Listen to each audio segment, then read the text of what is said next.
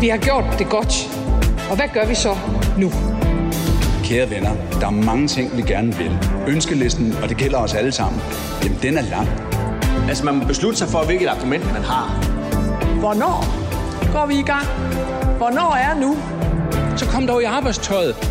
Velkommen til en uge dansk politik, hvor kaffemøder hos Tesfaye og gruppemøder bag lukkede døre følges med høj intensitet. Vi kan ikke støtte en ophævelse af Claus Hjort Frederiksens immunitet. Ja, lige præcis det skal alle partier i de her dage beslutte sig for. Men hvorfor er det så så svært for dem at finde ud af det? Ja, det zoomer vi ind på. Og så nedsmeltede et parti nærmest uden nogen noget at opdage, at det var ved at ske. Men lige pludselig kunne jeg jo mærke, at den der arbejdsglæde, den var væk. Kristendemokraternes leder Isabella Arndt fortæller om, hvorfor hun nu kaster håndklædet i ringen kun en uge efter, at Jens Rode også sagde farvel og tak. Vi skal også gøre status på EU-debatten, og det gør vi med et dyk ned i vores fælles EU-historie. If you can't join them, beat them. Er den lange og svære kærlighedshistorie mellem EU og Danmark spørger nemlig stadig i debatten i dag. Der er historieteam med Uffe Ellemann, Drude Dallerup og Elisabeth Svane senere i udsendelsen. Du lytter til Mandat på Radio 4. Jeg hedder Pernille Rudbæk og styrer dig sammen med politisk redaktør Thomas Larsen gennem de næste 55 minutter. Velkommen til. Men vi starter altså på øh, Christiansborgs gange, hvor gruppemøder og kaffedrikning hos den nyudnævnte justitsminister Mathias Tesfaye bliver fuldt minutiøst. Thomas, hvad er det, vi er vidne til de her døgn? Det er jo et stykke dramatisk politisk Danmarks historie, intet mindre, og som handler om, hvorvidt Folketinget nu skal ophæve Claus Hjort Frederiksens immunitet, sådan så der kan startes en retssag mod ham for landsforræderi. Det er simpelthen uset, det er uhørt. Vi har ikke været vidne til noget før i dansk politik. Ja, helt konkret så er alle partiledere, de er jo blevet inviteret til at komme forbi og blive orienteret af Rigsadvokaten inde på Mathias Tesfayes kontor, øh, for ligesom bedre at kunne tage stilling til, om de skal stemme for at ophæve immuniteten, eller ikke at skulle stemme for at ophæve immuniteten. De kan ikke orientere deres folketingsgruppe om præcis, hvad der er blevet sagt, men de kan sige, på baggrund af det, jeg har hørt, så anbefaler jeg, at vi gør det ene eller det andet. Det er der nogen, der har takket ja til, andre har takket nej, og øh, alle partier er så øh, i gang med at drøfte det her på gruppemøder. Nogen har meldt ud, hvad de vil gøre, andre lader stadig vente på sig. Hvad er status lige nu, Thomas? Hvordan tegner billedet sig? Jamen, der tegner sig et broget billede. Det er helt tydeligt, at det her det er en sag, der kommer til at splitte øh, Folketinget. Øh, groft sagt, så kan man sige, at de fleste partier i øh, Blå Blok, øh, de mener simpelthen ikke, at man skal ophæve Claus Hjort Frederiksens immunitet. Øh, de mener ikke, at øh, Folketingets medlemmer skal stemme om den her sag, uden de reelt kender baggrunden for den. Men der er et meget stort men her, fordi de konservative, de står lidt og, og, og vakler, og Søren Pape Poulsen, han har indikeret, at han faktisk øh, synes, det kan være rigtigt at ophæve Claus Hjort Frederiksens øh, øh, immunitet. Og det betyder, at der lige nu er en utrolig giftig stemning internt i Blå Blok, og hvor Søren Pape Poulsen er under enorm enormt pres. Og det vender vi øh, tilbage til lige om lidt. Intet er afgjort endnu. Vi øh, afventer stadig at høre fra en lang række partier, og det er stadig umuligt at vide, om det kommer til at pege den ene eller den anden retning i forhold til, om den her immunitet den bliver øh, ophævet. Inden vi øh, går videre med at snakke om situationen for Claus Hjort og hele det parlamentariske spil, så lad os først lige få helt styr på, hvad det egentlig er, vi taler om her, nemlig den her bestemmelse om immunitet i Folketinget. Det har jeg nemlig talt med juraprofessor Frederik Våge om. Bestemmelsen omkring immunitet i, i grundlovens paragraf 57, øh, den er først og fremmest til for Folketingets skyld.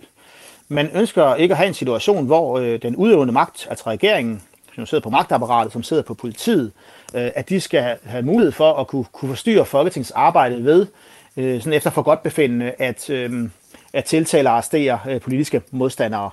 Det er derfor, man har bestemmelsen. Og giver det mening at have den bestemmelse i en sag som Claus Hjort Frederiksen-sagen? Ja, det synes jeg da bestemt, det gør. Øh, det er måske netop sådan en sag, at øh, det, det er allermest oplagt at, at, have bestemmelsen, fordi at man ikke øh, får fuldt ud kendskab til, hvad det er, som er grundlaget for sigtelsen. Så er det jo hensigtsmæssigt, at vi har Folketinget, som, som selv råder over, hvorvidt at der skal rejses tiltale mod Claus Hjort eller ej.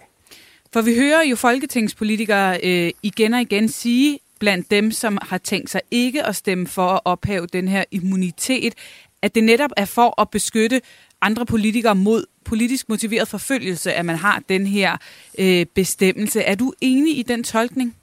Ja, det er jeg helt enig i. Det er det, som er øh, bestemmelsens eneste formål. Øh, den er til for at sikre, at vi altid har et funktionsdygtigt folketing, som ikke bliver øh, forstyrret i, i deres arbejde af, af den udøvende magt øh, af, af regeringen. På den anden side, så har der også været øh, nogen ude og, og sige det omvendte, blandt andet en Søren Pape fra Konservativ, som siger, at han synes, at øh, hvis vi får et folketing, der mener, at jo mere hemmelige oplysninger man har tilgængeligt, så kan man blive fredet af sine kolleger i Folketinget. Og det er et problem, siger han. Hvad, hvad siger du til den udlægning? Det er øh, jo en fuldstændig legitim holdning at have, øh, og, øh, og det er vigtigt at understrege, at, at Folketinget suverænt bestemmer, om man skal opretholde en immunitet eller ej. Så, så bare for at slå det helt fast, ud fra et juridisk synspunkt, så er det lige så legitimt at stemme for at ophæve den, som ikke at stemme for at ophæve den. Lige præcis, fordi der, der kræves ikke noget øh, af Folketingets medlemmer. De prøver ikke på nogen måde begrunde, hvorfor at de ønsker at frede øh, Claus øh, Hjort, øh, hvis de ønsker det. På et eller andet plan, så øh, øh som min kollega Jørgen Albæk Jensen, professor i øh, Emeritus øh, ved Aarhus Universitet, har sagt, så, øh, så, så, så bør, bør de jo stille sig selv spørgsmålet politikerne, om øh, de mener, at der bliver begået øh, magtmisbrug i sagen, eller om de er bekymrede for, at der bliver øh, begået øh, magtmisbrug ud fra de oplysninger, de har. Og når du siger det her med, at de må gøre op med sig selv, om det er en politisk motiveret sag, der kører, om der ligger noget bag det her, så er den store udfordring jo, at det ved hverken de eller vi egentlig, fordi den er jo så øh, hemmelighedsholdt, som den nu engang er. Når de nu skal så stemme om den her immunitetsophævelse, er det så et problem i forhold til, hvordan de skal træffe deres beslutning? Altså, det er et fundamentalt problem, at øh, Folketinget træffer en beslutning på et øh, grundlag, der ikke er fuldt, øh, fuldt opløst. Men der må man så også bare sige, at, at øh, hvis de er i tvivl, så kan de jo øh, lade være med at opløse øh, immuniteten. Øh, og så kan man så tage, tage, tage med, altså hvor stor en skade vil det gøre, hvis man... Øhm, øh, øh, hvis man ikke øh, øh, op, øh, opløser immuniteten. Der kan man jo have forskellige politiske holdninger. Det grundlæggende er egentlig, øh, at øh, det er Folketinget, der om så må sige har bukserne på i, i det her. Det er dem, der suverænt bestemmer, om Claus Hjort øh, Frederiksen skal have opløst øh, sin immunitet, så han kan blive tiltalt. Ja, så vidt uh, den juridiske udlægning her ved Frederik Våge, juraprofessor Thomas. Men dertil kommer jo det politiske, som måske er det, der er allermest interessant. Juridisk, der er vejen banet. Det er helt fint at stemme både det ene og det andet. Men rent politisk, hvad hæfter du der ved, øh, som foregår lige nu? Hvad er det for et spil, eller en strategi, eller øh, nogle ting, der foregår? Jamen, der hæfter jeg mig først og fremmest ved, at øh, Folketinget står med nogle kæmpe store dilemmaer, som det rent faktisk er, er, er svært og, og umiddelbart at finde en, en løsning på. Altså på den ene fløj, kan man sige, der står øh, Venstre anført af Jakob Ellemann Jensen, og der er sagen jo, at de lige præcis mistænker regeringen for at være ude i en hævneaktion mod Claus Hjort Frederiksen, fordi Claus Hjort Frederiksen jo har ytret ekstrem hård kritik af regeringen i dens håndtering af hele FE-sagen. Så de mener simpelthen, der er tale om en hævnaktion, eller det frygter de, det er. Og derfor så vil de jo heller ikke være med til at opløse hans immunitet, når de ikke kender den præcise baggrund for det. Og det er der altså så også andre partier, der er enige med dem, altså primært de, de blå partier.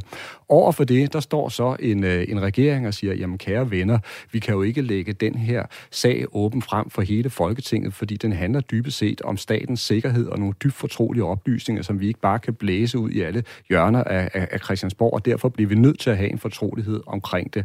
Og Søren Pape Poulsen, han har jo givet udtryk for indtil nu, at det argument kan han faktisk godt følge. Og så har han yderligere sagt, at det kan jo ikke være sådan, at hvis en toppolitiker, som for eksempel Claus Hjort Frederiksen, altså blotlægger meget fortrolige oplysninger om rigets sikkerhed, så kan han jo ikke bagefter ligesom blive fredet, fordi han har sin immunitet, sin parlamentariske immunitet. Så det er sådan set der, fronterne står, og hvis man lytter efter her, så kan man også godt se, at det er virkelig nogle meget store øh, dilemmaer. Altså begge øh, parter kan sådan set øh, henholde sig til nogle principper og nogle gode argumenter, men hvad skal de vælge? Det er det, det kommer ned til i sidste omgang. Ja, for det har jo været bemærkelsesværdigt, at Søren Pape ikke sluttede sig til den ring, der ellers var ved at samle sig omkring Claus Hjort Frederiksen i Blå Blok, hvor vi har hørt Venstre, Liberal Alliance, Dansk Folkeparti, Nye Borgerlige gå ud og sige, at vi kommer ikke til at stemme for at ophæve den her immunitet der går han en anden vej umiddelbart. Jamen, det gør øh. han, det gør han, og det er jo utrolig interessant, fordi han mener jo faktisk, at det vil være dybt problematisk, hvis Folketinget går ind og blokerer for en sag, som anklagemyndigheden, Rigsadvokaten, mener, der er grundlag for at føre. Altså, så mener han faktisk, at de går ind og laver en politisk afgørelse om at frede uh, Claus Hjort uh, Frederiksen, og det mener han er uholdbart.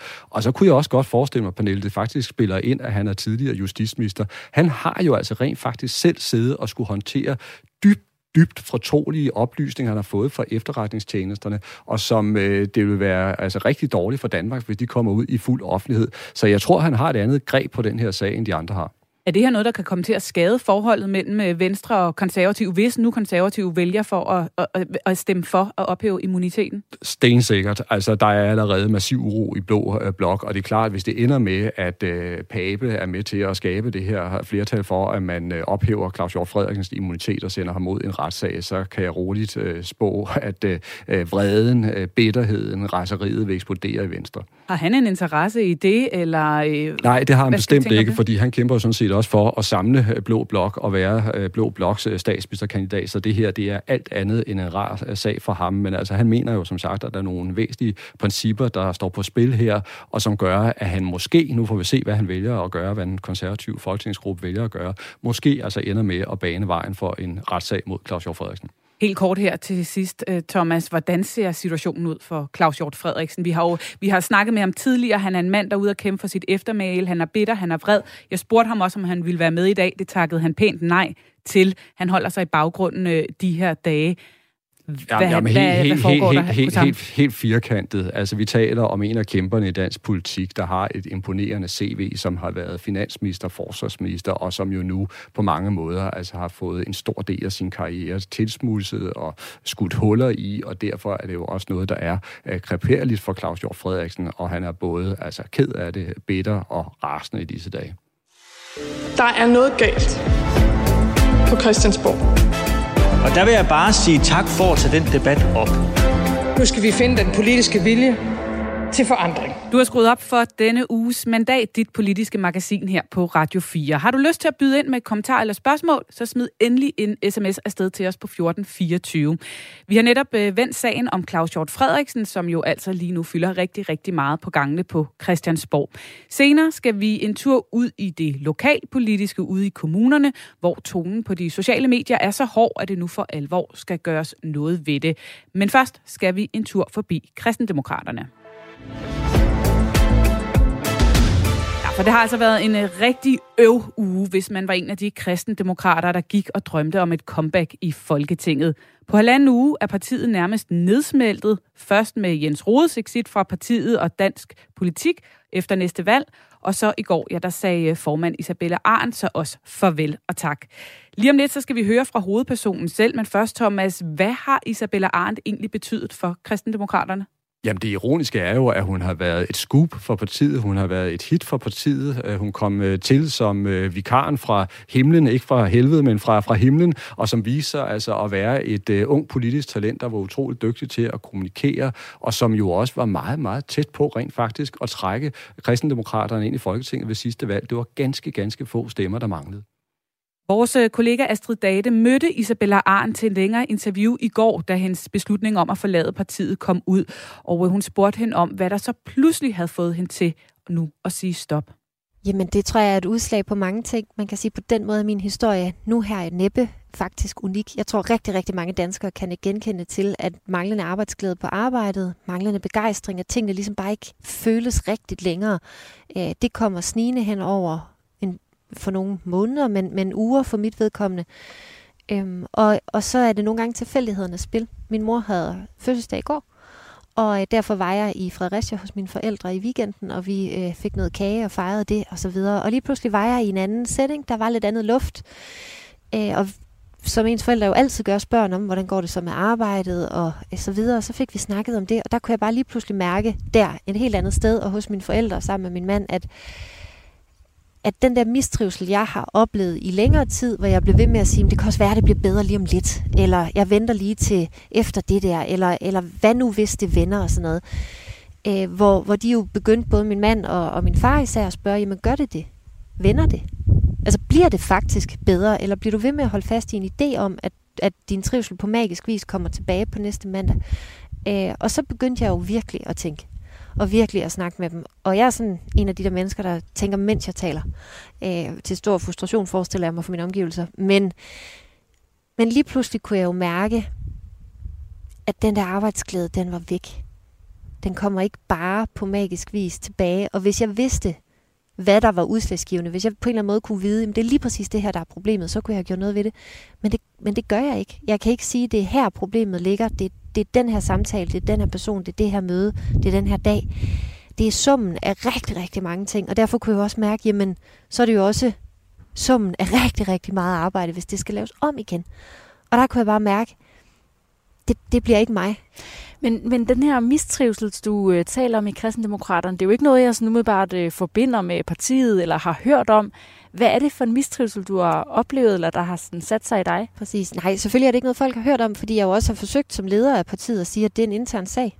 Altså, vi har ikke, jeg har ikke som partiformand vil lufte en masse ting med pressen undervejs. Det har jeg ikke synes var, var færre heller over for de mennesker, som var en del af organisationen. Og derfor har det jo ikke været noget, folk har kunne følge med i. Ja, er det fordi, at det er mere personligt, end der er tale om en kultur og en Nej, jeg, tone? for jeg oplever det som en kultur. Og jeg kan jo ikke sige, hvad, hvad de andre i lokalet har tænkt. Men jeg har haft nogle oplevelser undervejs, hvor, øh, hvor jeg for eksempel er kommet begejstret ind i et lokale og sagt, hey, kunne det ikke være fedt, hvis vi, igen det er et fortroligt øh, punkt, men, men kommet med nogle punkter, hvor jeg sådan siger, kunne det ikke være fedt, hvis vi gjorde X, Y og Z? Kunne det ikke være, vi kunne gøre sådan her? Det kunne blive godt, det er et kæmpe volumen. Hvis vi gør det her alle sammen, så bliver der endnu mere af det, eller, eller sådan, altså for lige at, at anonymisere mødet lidt, ikke? Men, øh, og der har jeg nogle gange simpelthen, den, især den seneste tid, haft den der oplevelse af, at det er bare sådan faldet på jorden. Så er jeg kommet store, det kan lytterne ikke se, store armbevægelser, øh, og, og masse energi, og tænkt, yes, det her bliver fedt, jeg glæder mig, jeg lavede et oplæg, og så er det bare landet som sådan en, thup. nå, okay, jamen så sætter jeg mig ned igen. Altså, og, og det er den begejstring, jeg kan mærke, at jeg har savnet. Det er den manglende opbakning, jeg har savnet. Ikke sådan set til det politiske indhold, men til, til det drive, som jeg gerne vil repræsentere. De visioner, som jeg har, øh, har jeg simpelthen oplevet har været et mismatch. Og det er det, der har når, når man oplever det over flere gange, og ligesom ikke rigtig føler, at bolden bliver trillet videre.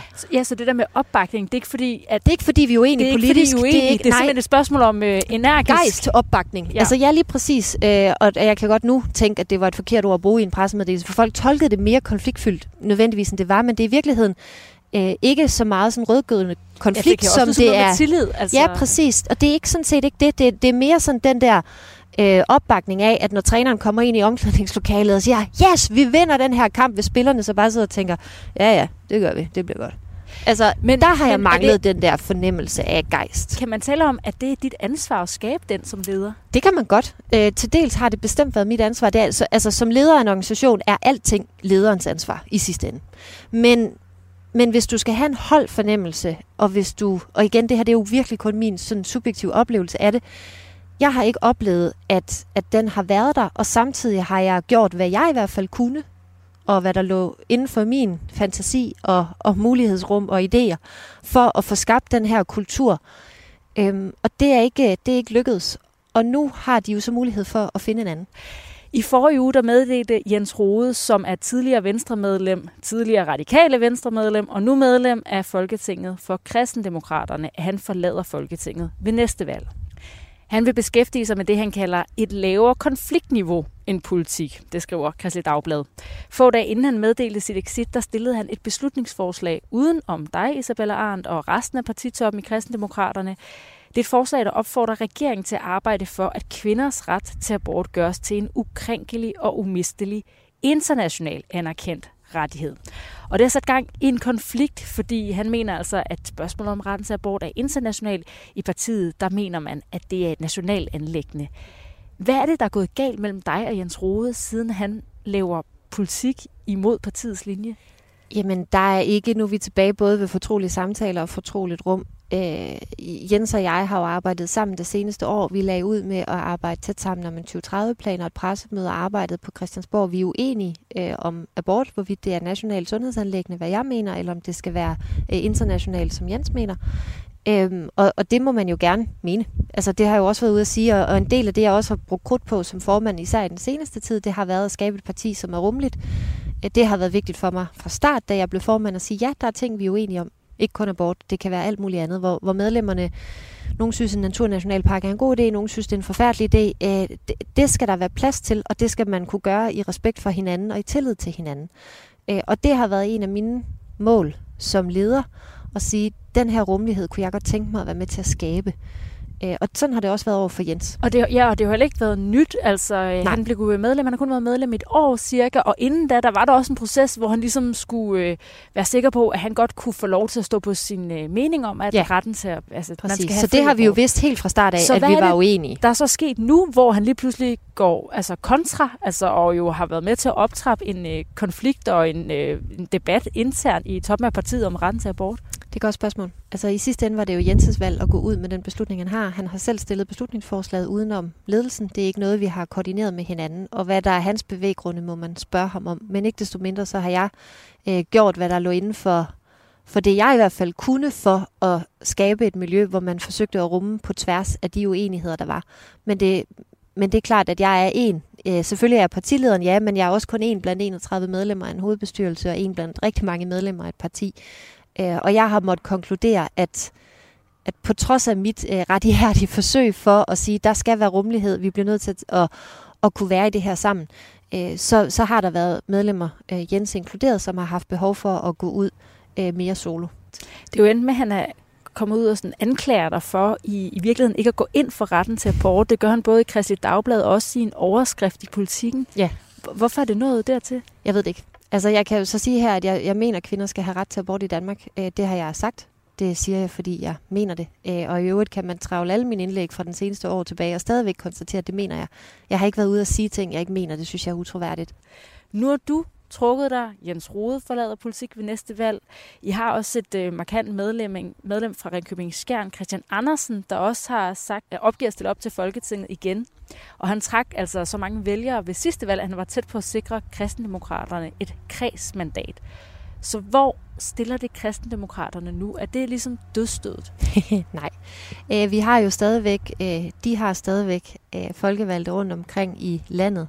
Christian Andersen er en af dem, og Anne Karlsmose en anden, Birgit Jacobsen i Hedensted osv. Så, videre. så, så der er rigtig, rigtig mange gode folk, som, som arbejder, og hvad der bliver KD skæbne, det mener jeg ikke, at jeg som nu afgået formand skal blande mig i.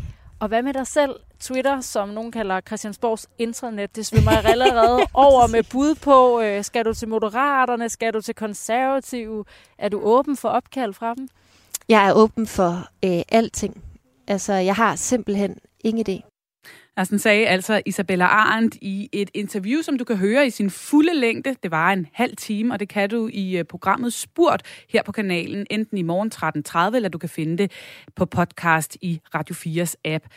Thomas, det er, som jeg også sagde, inden vi hørte interviewet, nærmest en nedsmeltende, man ikke rigtig opdaget var ved at, at finde sted. Og jeg vil starte med at stille dig det samme spørgsmål, som Astrid Date, vores kollega her, stiller til Isabella Arndt. Er det her dødstødet, både for folketingsdrømmene, men også for kristendemokraterne som parti?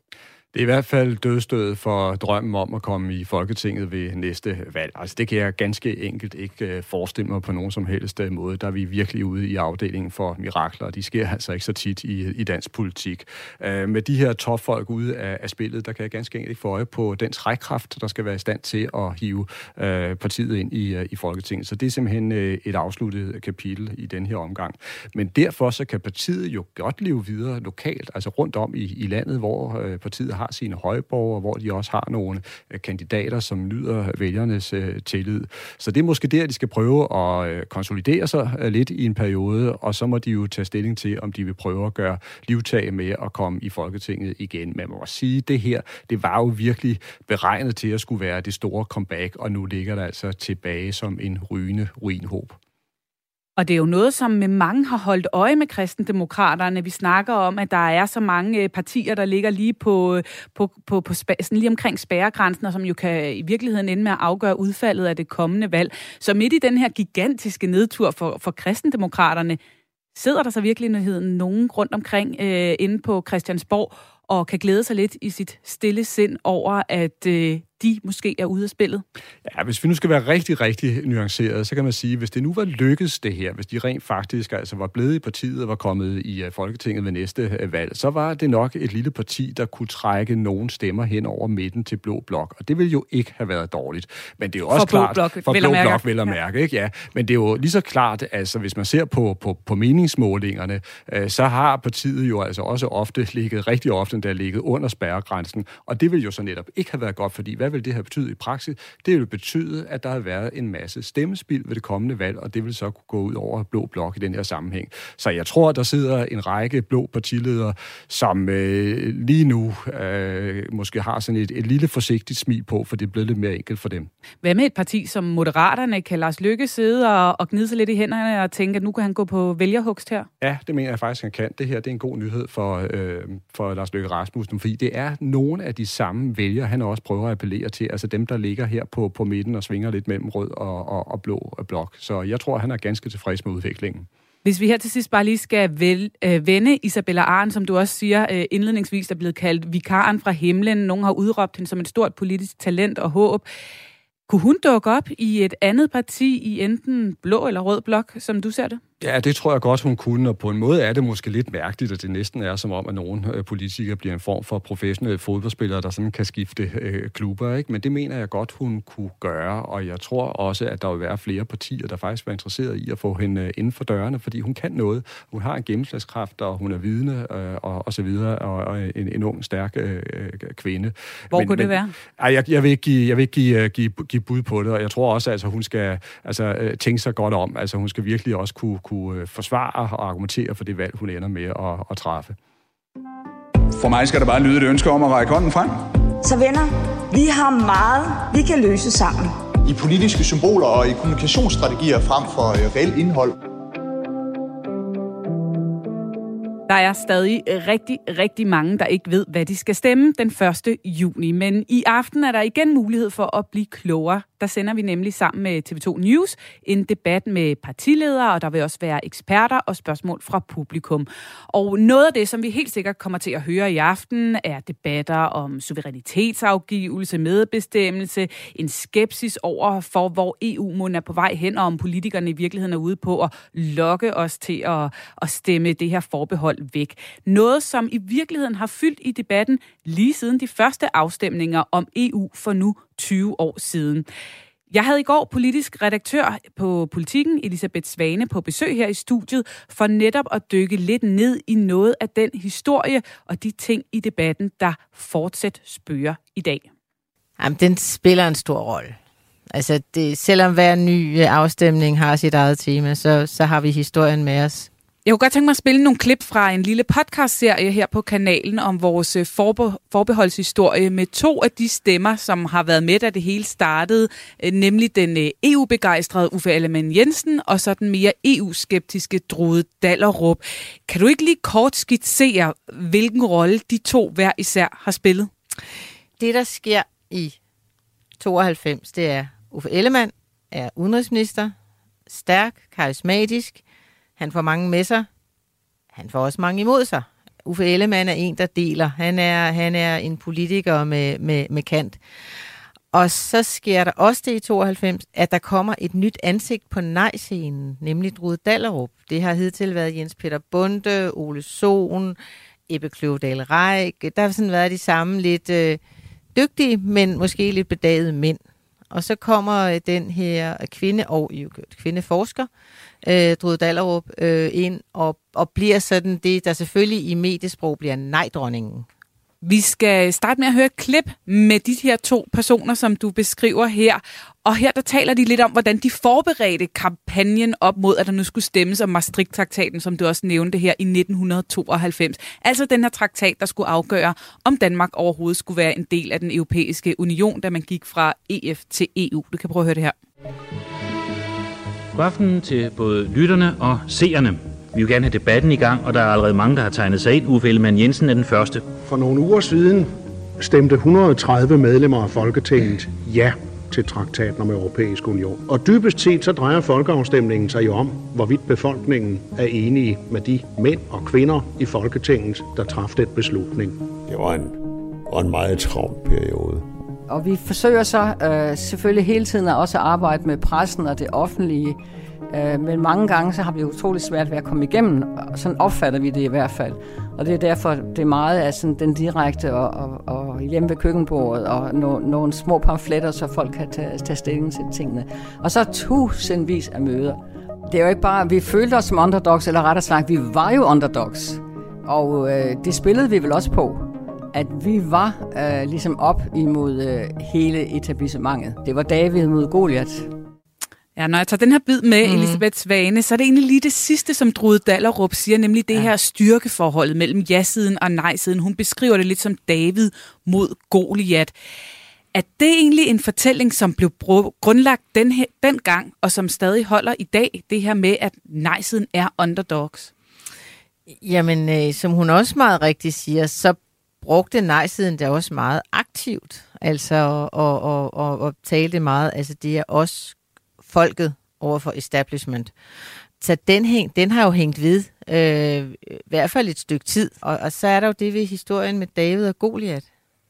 Den kan vi jo sindssygt godt lide i det her land. Det er også en af grundene til, at når Margrethe Vestager har fået så stor succes i EU med at slås mod de store amerikanske tech-giganter, David mod Goliat. Altså, når man er et land med 5 millioner, så er man jo ikke i tvivl, at man skal identificere sig med David eller Goliat. Vi er David. Næste klip, vi skal høre, det handler om det her med at sidde med ved bordet med indflydelsen kontra at miste noget suverænitet. For det er jo også noget, som har fyldt i debatten. Det fylder nu, og det fyldte også dengang i 92. Selvfølgelig er et lille land som Danmark med en åben økonomi afhængig af andre lande. Men med hensyn til beslutningsprocesserne, altså der var vores modargument jo, jamen altså, Danmark har på det tidspunkt 3 ud af 76 stemmer i øh, EU's ministerråd. Det er ingenting. Den der med at sidde med ved bordet, det var jo sådan et argument, der kørte mig. Jeg kan huske Roald Als, den skønne tegner. Han lavede en pragtfuld tegning, hvor jeg havde sagt ved et eller andet møde, det er vigtigt, at vi sidder med ved bordet.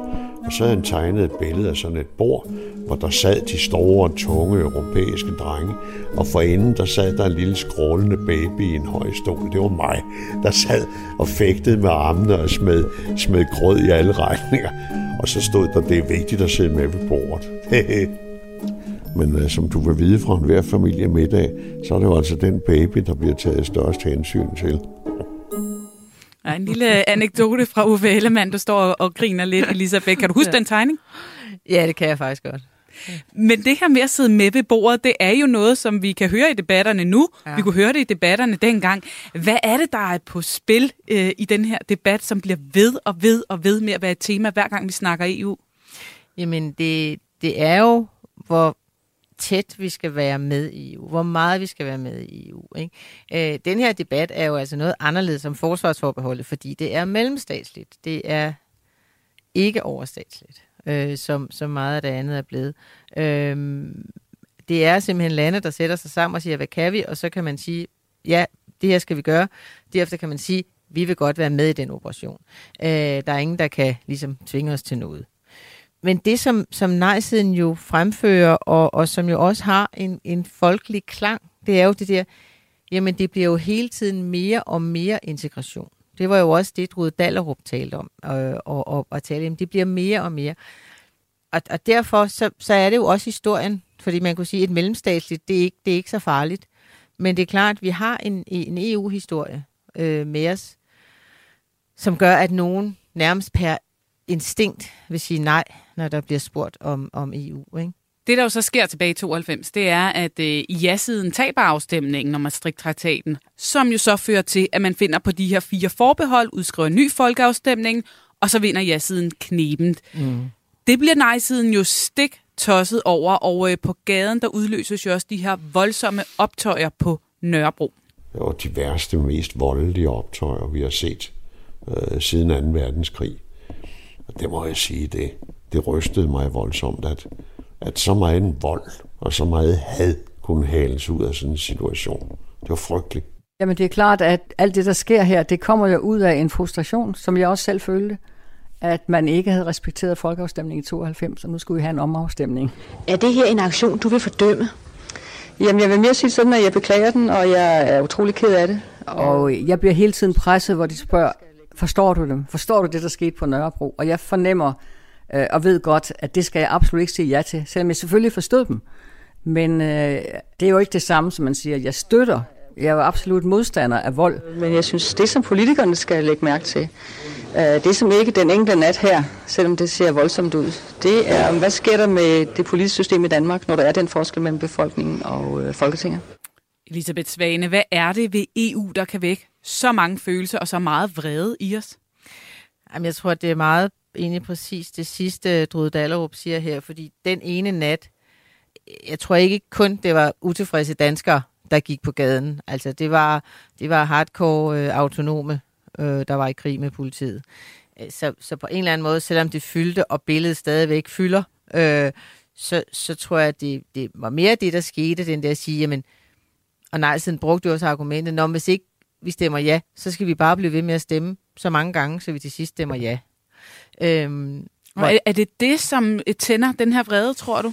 Ja, men, men ikke, øh, ikke, ikke natten på Nørrebro-vreden, men, men, men vrede, vreden i befolkningen, og, og, og det, der i faktisk i mange år holdt, holdt EU-skepsisen og EU-modstanden så stærk i Danmark, og også stadigvæk øh, holder den. Ja, er der, er der ligesom født en trods i os i forhold til, at nu skal politikerne ikke lokke os mere med. De skal ja. ikke prøve at snøre os ind i EU, når vi nu engang har sagt nej til en række folkeafstemninger. Det er der helt klart mange, mange vælgere, der har den følelse. Ikke? Den der bliver vi snydt. Øh, kan vi stole på politikerne? Og, og der altså både er jo selvfølgelig en mistillid, øh, som har, vi har haft i mange år, af mange forskellige grunde. Men det er selvfølgelig også en mistillid, der bliver bagt op til, øh, når vi har en folkeafstemning. Fordi når der er folkeafstemninger, så må man sige, så plejer både ja- og nej-siden at skærpe deres, deres øh, argumenter ganske betragteligt. Vi øh, slutter med en lille anekdote, som de fleste nok enten kan huske eller støtte på før, og jeg er sikker på, at du også har hørt den før, Elisabeth. Altså lidt senere på måneden i juni, der skulle der være EF-topmøde i Lissabon. Og den aften, hvor vi skulle starte topmødet i Lissabon, der skulle Danmark spille finale mod Tyskland. Det var jo spændende. Så i et forsøg på at skabe sådan et goodwill om Danmark, og måske også snakke lidt om noget andet, så stillede jeg til topmødet iført et stort, flot dansk fanhalsterklæde, og da verdenspressen stod der og spurgte, hvordan vil det gå ved fodboldkampen i aften, så slog jeg ud med pipen og sagde, Danmark vinder. For hos os siger vi, If you can't join them, beat them. Og den gik verden rundt. Det var sgu også meget frisk sagt. Det var selvfølgelig nøje forberedt. Og det var en af mine venner, der var kommet med ideen, som jeg lynhurtigt havde taget til mig. Jeg ville da hellere tale om fodbold, end jeg ville tale om folkeafstemningen. Ja, det er helt umuligt ikke at grine og smile lidt, ja. Øh, når man hører den her øh, anekdote. Men det, det jo i virkeligheden også handler om, Elisabeth Svane, det er jo Danmarks rolle i Europa. Hvordan ser de andre også på os? Mm. Hvor meget har det egentlig fyldt i debatten, og gør det i dag? Jamen, det er det argument, de andre... Øh, nu, nu var jeg faktisk til et møde med Uffe Ellemann i aftes, øh, og han siger det, og fortæller om det, hvad de andre siger. Øh, de har ikke fyldt med ordene de andre, men det har fyldt i det argument, som rigtig mange bruger, som jeg har både hørt det fra Morten Bødskov og fra Jakob Ellemann, og sikkert også flere, som siger, hvem vil vi være? Hvad er det for et land, vi vil være? Vil vi være dem, der er med, eller dem, der ikke er med? Ikke? Og, og, og, og det er jo en anden måde at sige det på, ikke? fordi øhm, altså Danmark er jo med i EU. Og selvom vi har vores forbehold, og derfor er der områder, hvor vi ikke kan, kan være med i beslutningerne, så er Danmarks anseelse i Bruxelles, altså vi er jo ikke en lille putstat, sådan på størrelse med Malta, eller altså, så vi er, vi er, vi er en del af det, og øh, jeg tror også, man skal huske at lægge mærke til, øh, at toppolitikeren ligesom vil sige, at det er jo ikke sådan, at vi er ude af EU, hvis det bliver et nej. Hvis det bliver et nej, så vil ja-partierne simpelthen nedtone det. Fuldstændig. Og det leder måske frem til det aller sidste spørgsmål. Hvilken historieskrivning, anekdoter eller fortælling tror du, at vi kommer til at huske den her afstemning fra? Nu ved vi jo ikke, om det blev et ja eller et nej, men øh, et forsigtigt bud på, hvad fortællingen om den her debat bliver. Jamen, vi vil enten øh, huske det som den, øh, det forbehold, der blev fjernet, og den statsminister, der som den første faktisk vandt en folkeafstemning. Eller vi vil huske det som, at nu står de danske forbehold altså nærmest mejslet i granit, og at øh, Morten Messerschmidt, selvom han kun står på 5% i meningsmålingerne, øh, alligevel kunne overbevise et flertal af befolkningen. Ja, således ordene fra politisk analytiker på politikken Elisabeth Svane. Og skulle du få lyst til at nørde mere ned i vores fælles EU-historie, så kan du altså lytte til første afsnit af podcasten De Forbandede Forbehold, som er klar i øh, Radio 4's app netop nu. Du kan også lytte med øh, i morgen, når den sendes live her på kanalen. Thomas, der er to uger, til vi alle sammen skal stemme. Hver tredje er fortsat i tvivl. Hvor står debatten i dag? Det står meget stille, må man sige. Det tror jeg, det, ja, det gør den nemlig rent faktisk stadig. Jeg må sige, at jeg er forbløffet. Jeg har trods alt også fulgt øh, en række folkeafstemninger gennem øh, mit lange liv på Christiansborg, og jeg må sige, det er en usædvanlig, synes jeg, tam og stilfærdig øh, debat, øh, der er derude næsten øh, ikke eksisterende. Og så kan man jo spørge, jamen hvorfor øh, det? Altså min fornemmelse er, at der er en række af partierne, der lidt kører frem med, med håndbremsen trukket. De kaster sig ikke for alvor ind i det. De bruger ikke store øh, ressourcer på det. De bruger ikke mange penge på det, og hvis man skal være sådan en, en lille smule spekulativ, så er det måske fordi de i virkeligheden tænker mere på, den, øh, på det folketingsvalg, der, der venter øh, forud, og det er der, de vil bruge alle deres øh, kræfter. Og så er øh, der flere partier, der måske heller ikke er i, øh, i særlig øh, god øh, kampform. Nu hørte vi lige Morten Messerschmidt, han fylder i, i billedet. Det er rigtigt nok, men hvis man tænker tilbage på tidligere folkeafstemninger, der var Dansk Folkeparti jo et meget, meget stærkere parti og stod langt mere markant i, øh, i billedet, fyldte øh, Øh, mere. Det gør de altså ikke nu, efter min bedste mening. Og enhedslisten har jo altså haft travlt med indre øh, debatter om deres forhold til NATO og EU. Derfor synes jeg heller ikke, at deres kampagne har været fokuseret. Og så kan man sige, hvis vi kigger på, på, på, på ja-siden, der synes jeg også, det er sådan en meget, meget stilfærdig øh, fremtoning, som ja-siden har. Og det er jo selvfølgelig, fordi de blandt andet vil prøve at styre ud om de her beskyldninger om, at de fører skræmmekampagner. Og det tror jeg sådan set grundlæggende er klogt. De ved godt, det virker ikke over for, for vælgerne øh, mere, kan man sige. Men samtidig er det jo også som om, at deres anbefalinger til vælgerne bliver lidt halvhjertet og lidt forsigtige, og så kan man måske også som vælger sidde tilbage med følelsen af, jamen, betyder det i virkeligheden så meget, det her? Altså, er det overhovedet så vigtigt, at vi skal fjerne det forbehold? For det lyder ikke sådan, når ja-partierne siger det. Så jeg synes, det er en, øh, det er en meget, meget speciel debat, vi er vidne til, hvis vi overhovedet kan kalde den for en debat. Og nu prøver vi at, at sparke lidt gang i debatten i aften og her på tiltrængt. kanalen. Ja, så vi, vi holder den her høring sammen med TV2 News, hvor at der kommer nogle partiledere, så må vi se, om de ikke øh, kommer med en lille smule gejst og øh, øh en lidt mere fine-tunet kampform måske. Thomas, øh, hvad kommer du til at holde øje med øh, i forhold til, hvordan de øh, ja, skal, skal føre ordene her Jamen, til, til, til, til debatten i aften? Ja, men jeg tror rent faktisk, at der kommer mere kul på maskinen nu, at de også øh, altså, kommer til at kaste sig øh, ind i, i debatten. Og det gør de jo også, fordi der er mange af partilederne og også deres rådgivere, der ved, at når det kommer til stykket, så er der rigtig, rigtig mange vælgere, der først gør deres stilling op til sidst. Og derfor så handler det om at sætte altså, rigtig meget kraft ind til, øh, til, til sidst. Men der er jo ingen tvivl om, efter min mening, at det store pres, det hviler jo på ja-siden. Det var dem, der udskrev den her folkeafstemning. Det er dem, der vil have ændret forsvarsforbeholdet, og derfor så skal de altså i offensiven, hvis de skal vinde det her slag. Og der bliver det simpelthen spændende at se, om de formår det i aften. Så er det dem, du kommer til at holde særligt øje med? Ja, det er det. Politik handler også om at dele os efter anskuelser. Det var lige præcis det, jeg ønskede. Er vi klar til at gå hele vejen sammen, hvis vi kan blive enige? Tak fordi du lytter med til Mandat her på Radio 4, hvor vi er i fuld gang med at vende dansk politik lige nu. Vi har været forbi både Claus Hjort Frederiksen, Isabella Arndt og hørt en række EU-anekdoter. Og øh, nu skal vi en tur ud på de sociale medier i kommunerne, for vi ved jo godt, at tonen kan være både barsk og hård, når man er på de sociale medier. Også for politikere og især ude i lokalsamfundene, hvor der jo er meget kortere mellem afsendere og modtagere. Og faktisk står det så gralt til ude i kommunerne, at flere nu tager kampen op. I Aalborg, der skal den hårde tone, som lokalpolitikerne i øh, Aalborg Kommune er blevet udsat for, nu undersøges. Der skal simpelthen trækkes data ud af politikernes Facebook-sider for at kortlægge det digitale had i en større undersøgelse. Det har man kunne læse om for nylig i Nordjyske Stifttidene. Og nu viser det sig faktisk også, at det ikke bare er politikerne, men også embedsværket, der rammes af den her hårde tone. Det har jeg talt med Lisbeth Knudsen om, som er strategidirektør i Tænketanken mandag morgen. Det øh, indtager en stadig større plads hos øh, både kommunalpolitikerne og hos embedsmændene ude i kommunerne, øh, hvad der sker på de sociale medier. Fordi de sociale medier jo både er en kanal, kanal til at øh, få kontakt med borgerne og øh, finde ud af, hvad borgerne mener, men jo også er øh, en kanal for, for aktivistiske borgergrupper, øh, som på en eller anden måde prøver at, at mobilisere øh, modstand eller tilslutning øh, til øh, konkrete øh, forslag. Og det er jo fint, det er jo faktisk i demokratiets ånd. Øh, der, hvor det ikke er så fint, det er, når det antager karakter af forfølgelse, og det antager øh, karakter af personlige angreb.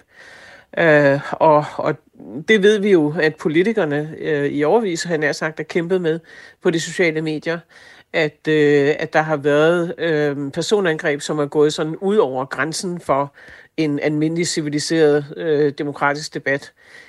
Det vi ser nu er, at øh, der faktisk øh, er tendenser til, at, øh, at der også øh, sker angreb på, øh, på embedsværket, på øh, ledere af offentlige institutioner, det kan være skoler, plejehjem, øh, øh, dagcentre, alt muligt forskelligt, øh, hvor tonen bliver rigtig, rigtig ro.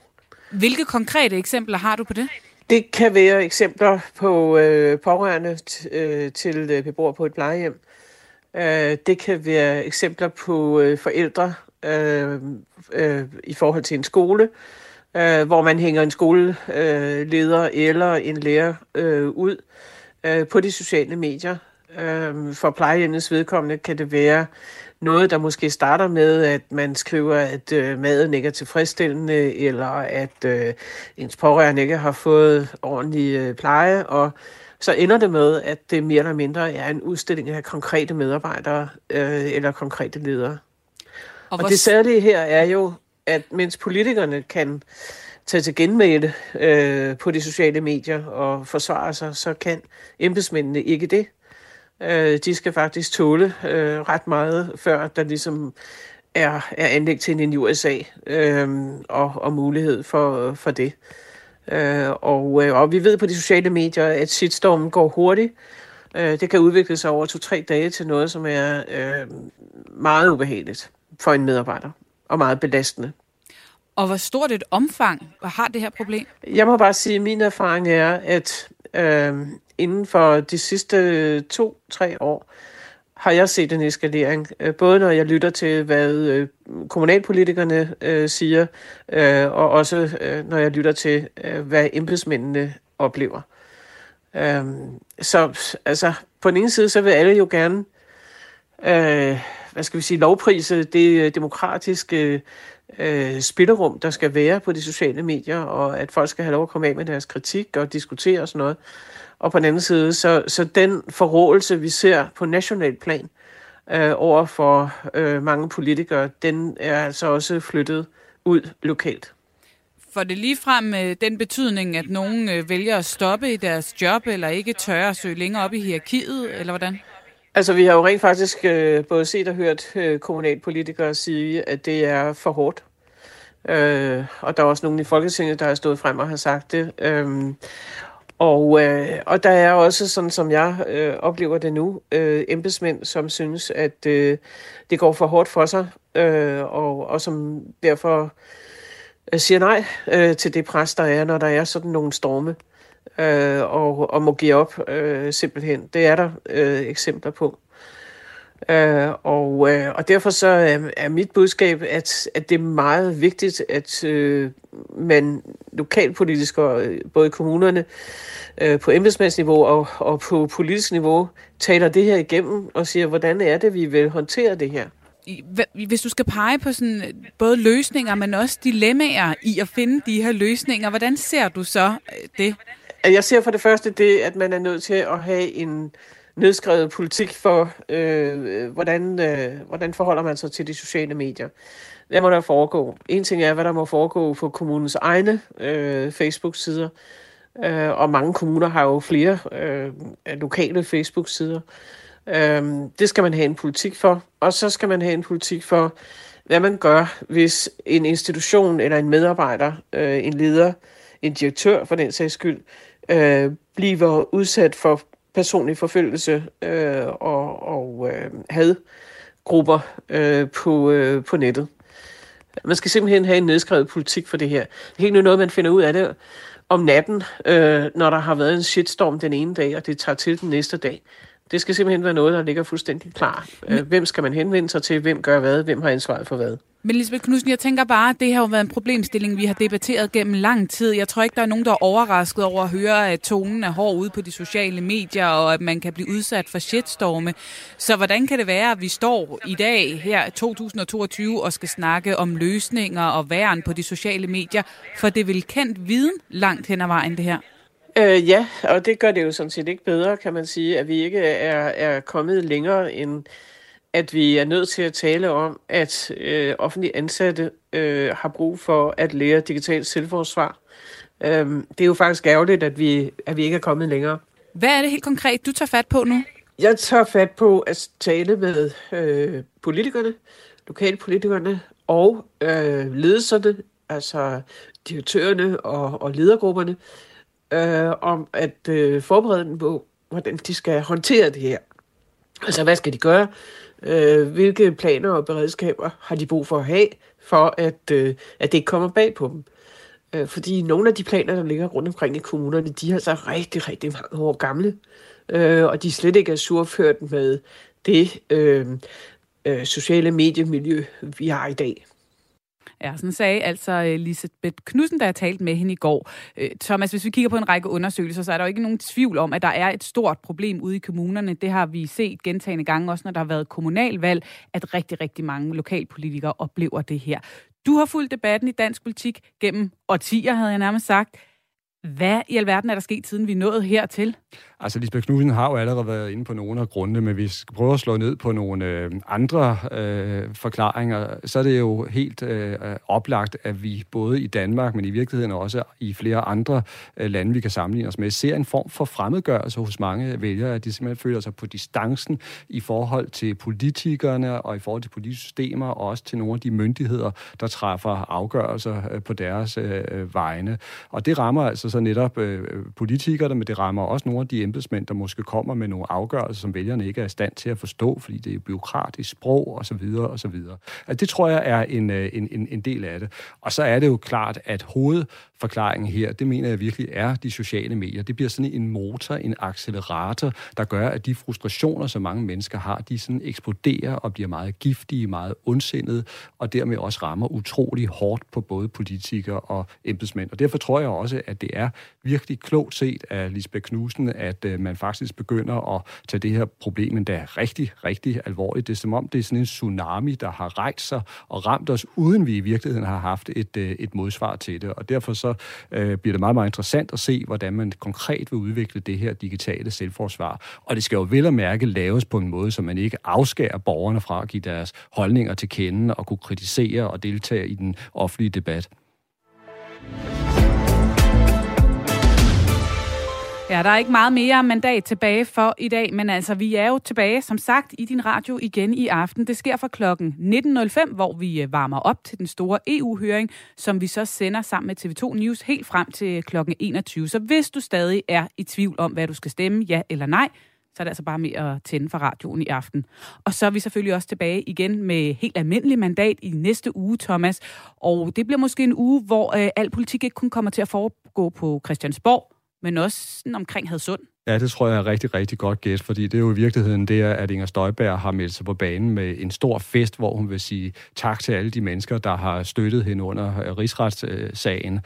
Um, så det bliver, der bliver fest simpelthen på, på det tidspunkt, men det bliver jo altså også en form for klarmelding, fordi Inger Støjberg der vil springe direkte ind i afslutningen af EU-kampen, og hun er jo altså imod, at forsvarsforbeholdet skal flyttes, og der vil hun gå ind med, med, med, med, med fuld styrke øh, i den sidste del af debatten debatten. Og så er det klart, så sidder hele det politiske Danmark så også og tænker på, og hvad sker der så yderligere? Er det nu, hun går ud og starter sit eget politiske projekt, sit eget parti? Er det simpelthen sådan en befrielsesfest, hun har inviteret til, eller hvordan skal vi tolke det her? Det er en uh, takkefest og også en befrielsesfest, hvor hun vil være en uh, fri uh, kvinde efter at have altså afsovet sin dom med fodlænke. Og for alvor der, hvor hun kommer til at melde sig ind i dansk politik, tænker du? Ja, igen. jeg tør ikke sige, om det er partiet, der kommer til at, at, at flyve for det tidspunkt, men hun melder sig på banen, det er stensikkert. Vi kommer til at holde øje med det hele. Tak fordi du øh, lyttede med for nu, og øh, tak til dagens gæster, Frederik Våge, Isabella Arndt, Elisabeth Svane og øh, Lisbeth Knudsen. Og øh, som sagt, så er vi altså tilbage både i aften her på kanalen og på TV2 News, men selvfølgelig også igen næste onsdag på kanalen her kl. 11. Du kan selvfølgelig også finde os som podcast, hvis det er sådan, du lytter til Mandat. Tak for i dag.